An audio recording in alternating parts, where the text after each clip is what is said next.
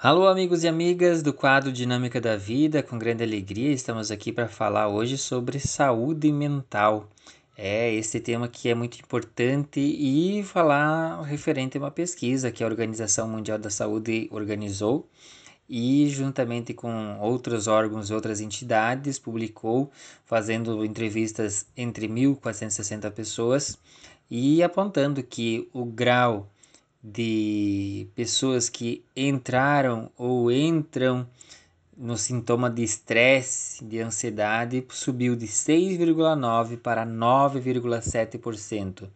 E entre os casos de depressão, o salto foi de 4,2% para 8%, ou seja, quase que dobrou.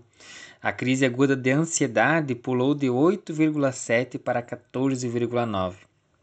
Considerando que a Organização Mundial da Saúde é, atenua que os percentuais médios esperados desses problemas na população são entre 8,5% de ansiedade e 7,9% de depressão,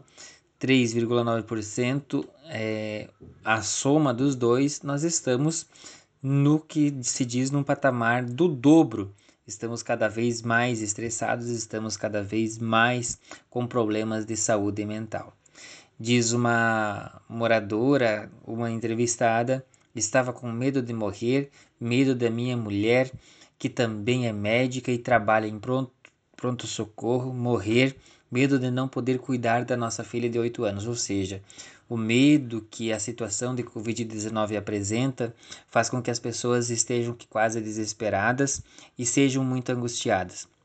Nós, é claro que devemos nos angustiar, porque é um momento de muito cuidado, devemos estar sempre também muito atenciosos, mas saber que o que mais importa agora é que nós possamos fazer o cuidado um do outro, ficando longe, na maior parte do tempo possível, usando máscaras, fazendo com que todos cuidem um dos outros. Segundo uma psicóloga muito importante também, inclusive do Brasil, a Daniele Achete, do Programa de Cuidados Pró-Paliativos do Hospital Sírio-Libanês, ela reforça que ouvir o outro, a sensação de pertencimento, de corresponsabilidade é fundamental. São nessas conversas que se sente a importância pelo cuidado também do colega. Sejamos todos cuidadosos e cuidadosas e que tenhamos uma ótima saúde mental.